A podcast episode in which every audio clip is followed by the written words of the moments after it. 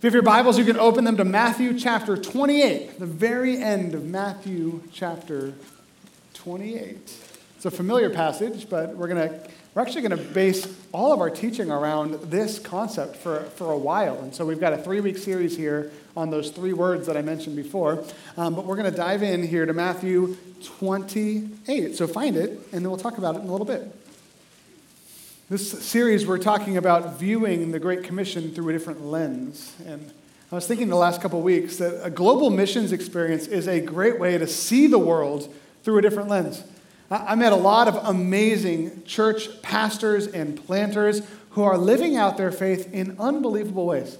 And we heard stories of persecution. We saw videos of pastors getting beaten by villages of people. We heard stories of miracles and healings and demonic possession and demons cast out and gospel breaking forth and churches planted and villages transformed. And as we're hearing these stories, it was humbling and inspiring and a little bit convicting at the same time.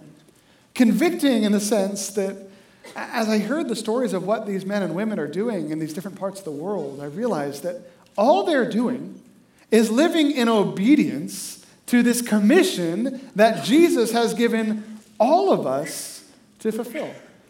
It's funny, I heard so many stories of amazing, miraculous things, and yet the one story that sticks out to me more than any other was not a story of an actual biographical thing that happened, but a parable that a man named Rajatha, we'll put his picture on the screen. This is, uh, don't take pictures of this. This is the uh, leader of our church planting partnership in Sri Lanka. Rajatha um, brought the 14 church planters that we're supporting into his church, which is right behind him, and we sat in this room, and he did a little bit of training for his church planters. and he told them this parable that all of them understood, but I did not understand. Because all of them uh, grew up in the farming, agriculture type industry, mostly like farming to provide a food for their family and those things. And so he told this parable about farming that I was riveted to because I'd never understood how farming worked before. And he asked them this question. It was a rhetorical question for them, it wasn't rhetorical to me. He said, What makes someone a farmer? He said, Is someone a farmer because they buy a plot of land and they buy a bunch of seeds, and everyone kind of laughed. Like, no. Said, Are they a farmer when they take the seeds and scatter them on the soil? No. Are they a farmer when the seeds begin to sprout and green starts to pop up on the ground? He said, No, of course not. So, what about when the, the plants grow up to fullness of height? Now are they a farmer? No, they're not a farmer yet.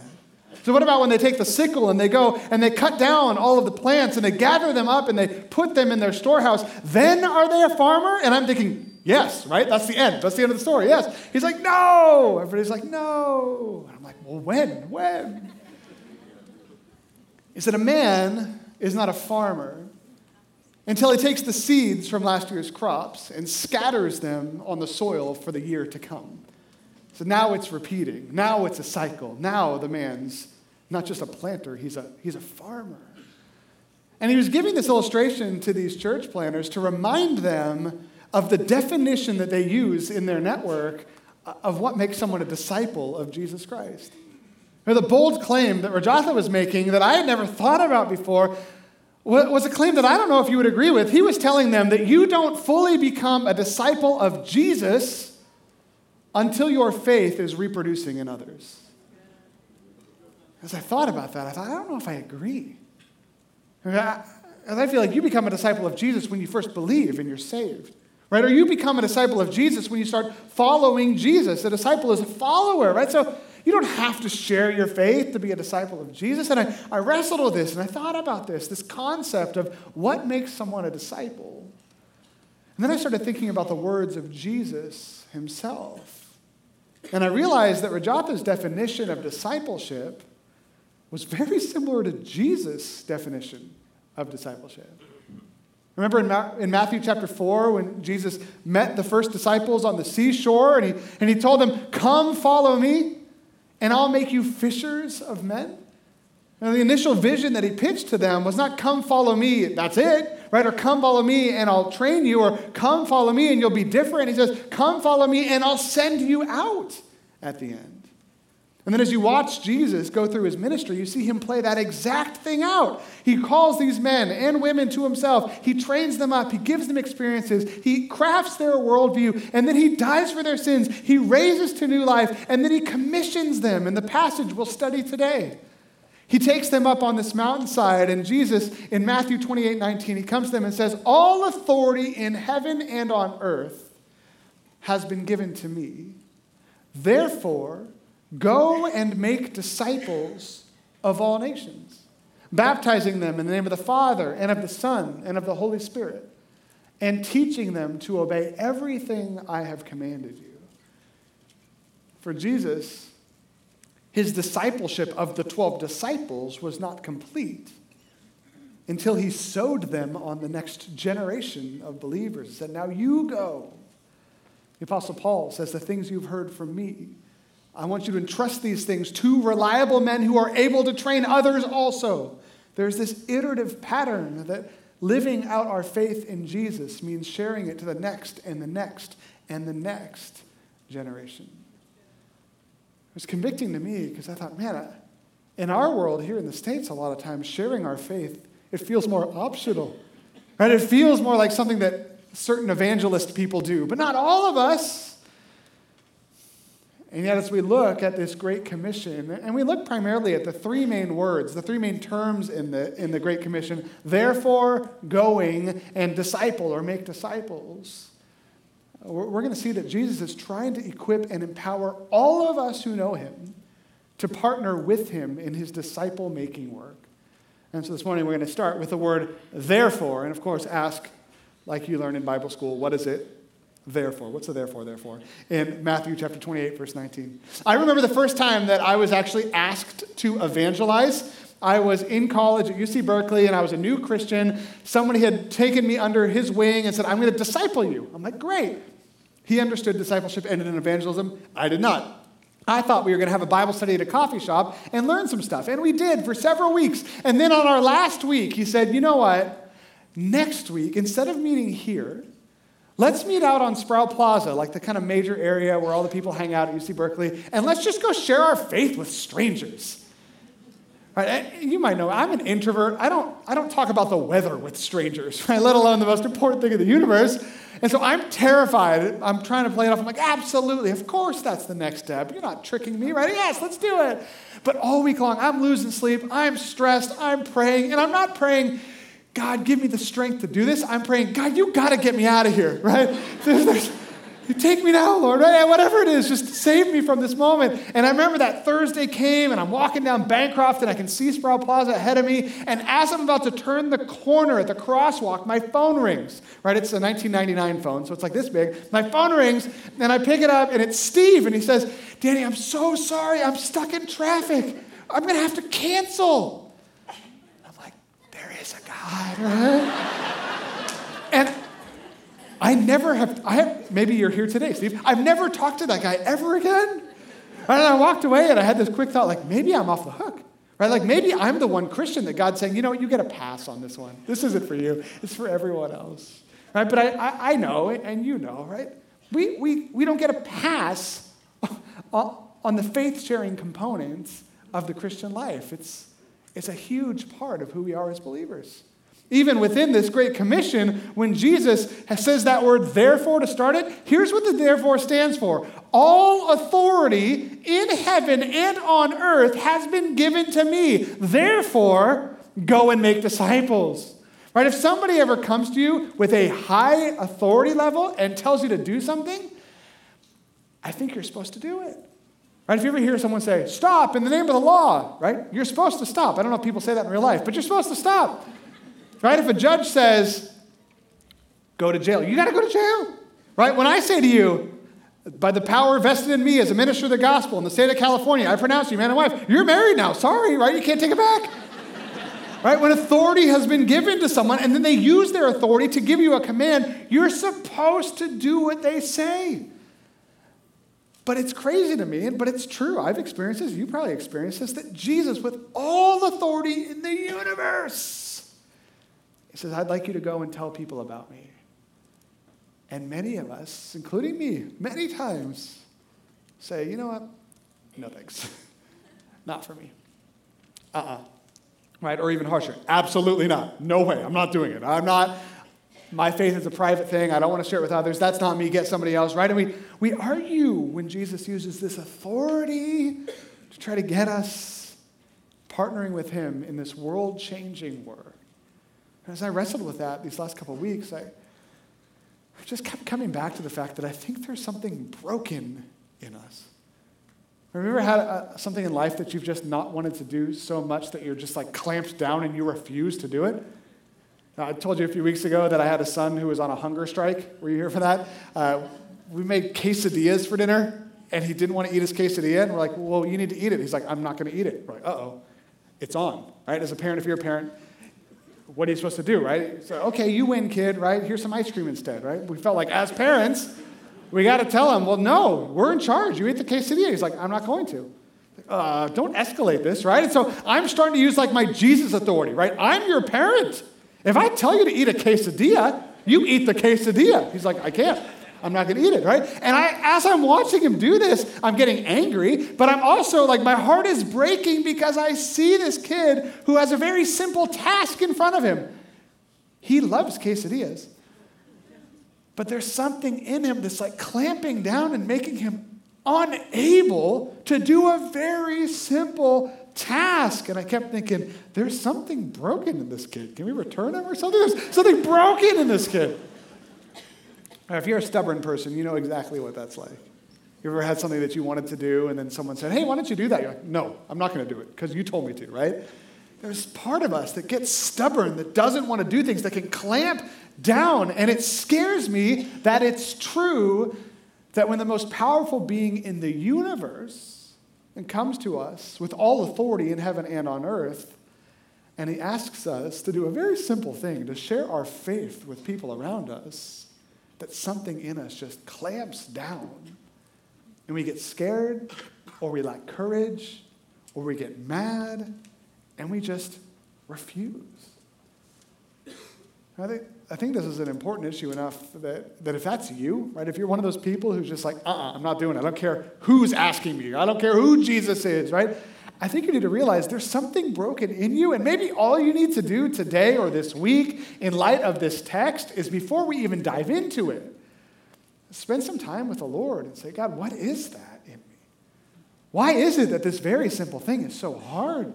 God, what is broken in me that I'm refusing to submit to you in this area? God, I, I want to be obedient to you. I love you.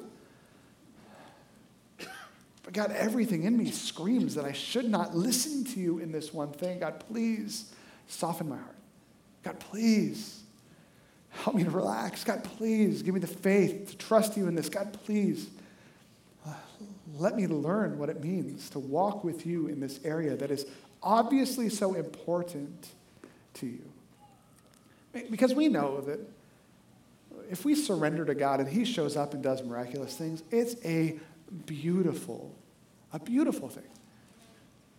And we got to meet with a lot of amazing people in the last couple weeks. And one of the stories that stands out most to me was one, one kind of along these lines where we met this man and his wife and his daughter, and he had a couple other kids as well. We'll, we'll put their picture on the screen. And we were talking to this guy, and he was so full of joy and and yet, as he talked about his life, it seemed like he was going through a really hard time. And we were trying to kind of add things up. Like, why is he so happy? Look how happy he looks, right? Why are these people so happy? But it sounds like your life is so hard. And so at one point, somebody asked him, Hey, do you ever have trouble financially? And he kind of looked at us like, What? I said, do you, do you ever wake up and there's no food in your house for your family? And he said, Yeah, most days. I wake up and there's no food in my house for my family. And we said, Well, how do you eat? Like, you got three kids? He said, Well, every day we wake up and there's no food and we pray and God just always brings food. Like, how does that work exactly? He said, well, I don't know. Sometimes people bring food, other times it just miraculously shows up. Sometimes we don't need to eat, other times we encounter food. It just, God, God gives us food. When we listen to this guy share about the way that he lives life and the way that he is connected to the Lord and the way that God just provides for his needs and he doesn't seem worried about anything, just inspirational. We asked him, hey, have you always lived this way? He said, Actually, no, it's only been a couple of years that we've lived this way. He said, Before that, we lived in the capital city. And back in Colombo, Sri Lanka, it's a lot more open to Christianity, and there's big churches down there. And he said, You know, my, my wife's dad is a pastor of a church of 5,000 people in Colombo. And so we were both on staff there. We had paychecks there, and he's talking through a translator. And he said, You know, we, we worked, we did sound, and we did lights, and we helped out around the church. And, and we started getting this calling from the Lord that that maybe we should be more like in the trenches with people sharing the gospel. And he said, so we were in Colombo and we had money, but we had no ministry. He said, and so now we're just overjoyed because even though we have no money, we have ministry now and people are coming to Christ and God's giving us rice to eat. It's amazing. I listened to that story, I thought, wow. This guy gets something at a very deep level, and he has to get it every day, which is that if you just trust the Lord, he shows up. And this is the type of story that inspires us. And we say, God, I want to be like that. I want to trust you even in this. God, I want to step out in faith. I want to share my faith. I want to trust you with my life. I'm going to trust you with my provisions. I, I want my life to be all about you, right? And it's inspiring, but on the other hand, I feel like these stories aren't inspiring enough because we hear them all the time and still our lives are pretty much the same. Have you ever had a moment where you've been out and you've just been wrestling with the Lord and said, God, I want to give my whole life to you. I'm all in, whatever you want, right? And then God says, okay, I want you to go tell your mom about Jesus. You're like, ah, not that though.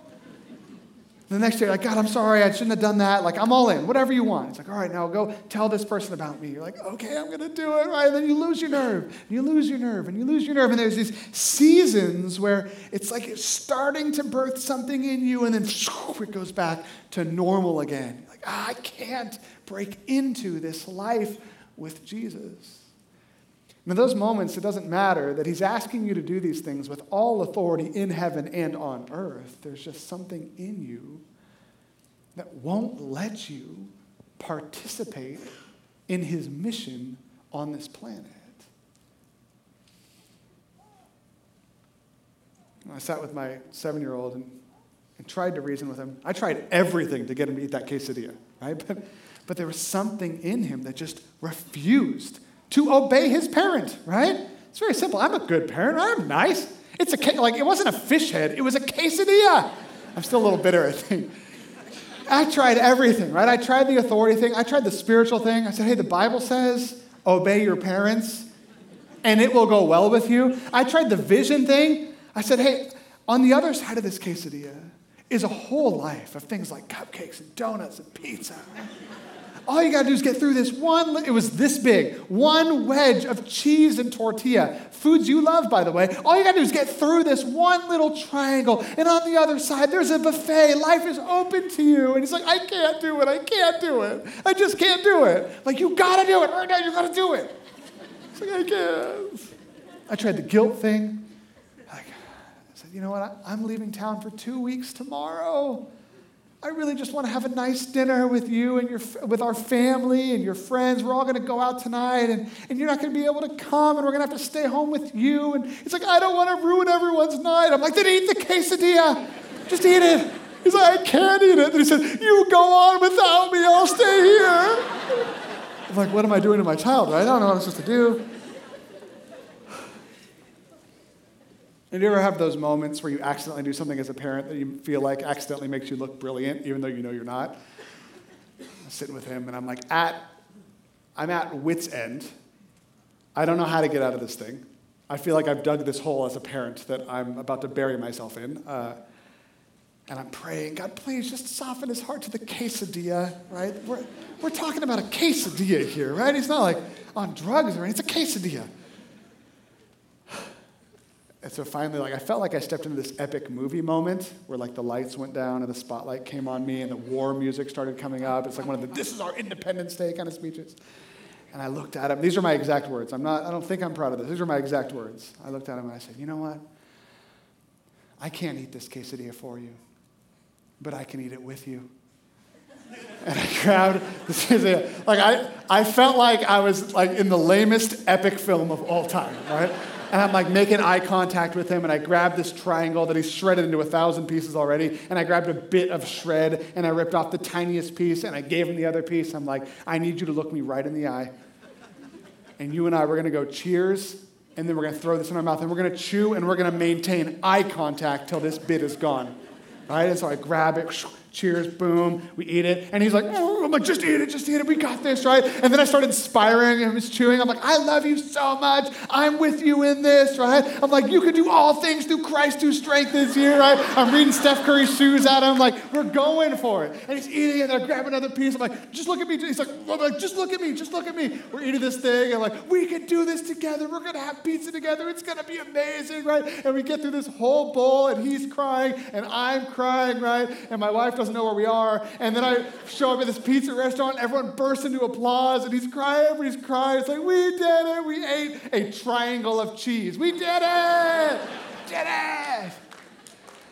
And I walked away and I thought, okay, that, I dodged a bullet. My kid is going to starve to death. I was sure of it, right? And, and then I jumped into this passage a couple days later, and I was thinking about the same emotional block that I have and that we have so often when it comes to doing to do. And I thought, man, I'm just like my kid.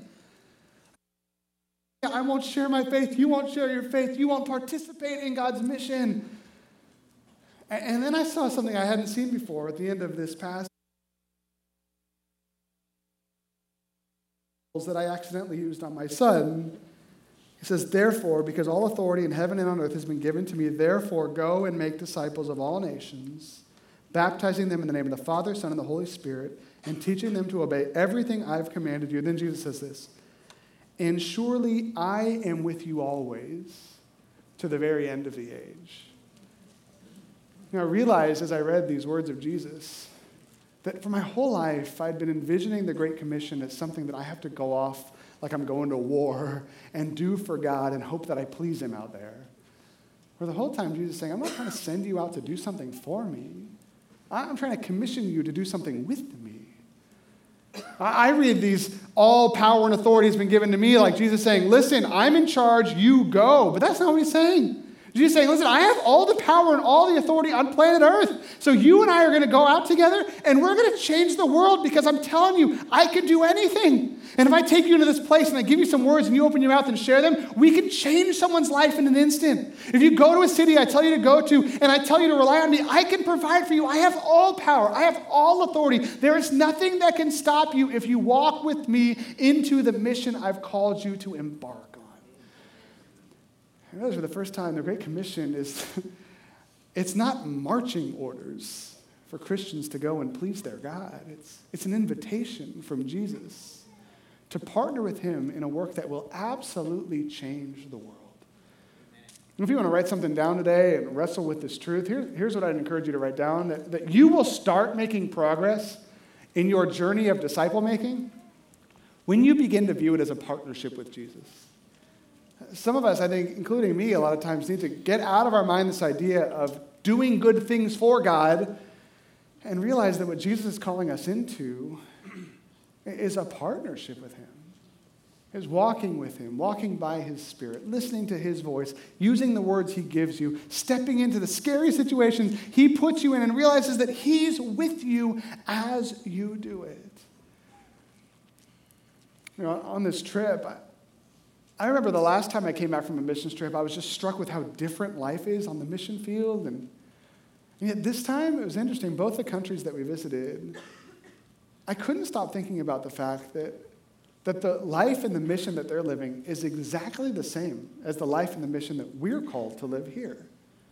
You know, the types of miracles that, that our church planting partners were, were experiencing in Sri Lanka were the same types of miracles I've seen here in this community. The same types of demonization that they experienced in their community is the same stuff I've wrestled with people here. The same types of healings, the same type of salvation, the same type of fruit in the ministry is the same thing that I've seen time and time again right here in the States. Life is the same everywhere in the world. But I think a lot of times the big difference between these movements of God that are flourishing and folks who have faith that are stagnant is in the movements, people are trusting God and stepping out in faith, and He's showing up. A lot of times, the only reason we don't see God at work is because we don't step into His work with Him. And this series is called As We Go. And, and we're going to talk about how to partner with Jesus as we go through the life that he's entrusted to us. Next week, we're going to look at that word in the Great Commission going, therefore. What does it mean to go with Jesus and carry his presence into our homes, into our workplaces, into the world outside? And then the week after that, what does it mean to partner with him in disciple making? How do we lean into his presence and see folks come to faith? We're going to spend the next few weeks after that talking about bringing it into the world, talking about baptism, talking about obedience to the commands of Jesus. And what I would love for us to start praying through now is what it would look like in your individual life and in our corporate life to be people who, who choose to surrender to the Spirit of God and partner with Him in an effort that He has created to absolutely change the world forever. And the first step this week is to simply surrender your life, your agenda, your mission to God, and realize that what He's calling you to is not stuff for Him, but what He's calling you to do is to walk with Him and to see what He does along the way. Let me pray for us, and then we'll respond in worship this morning.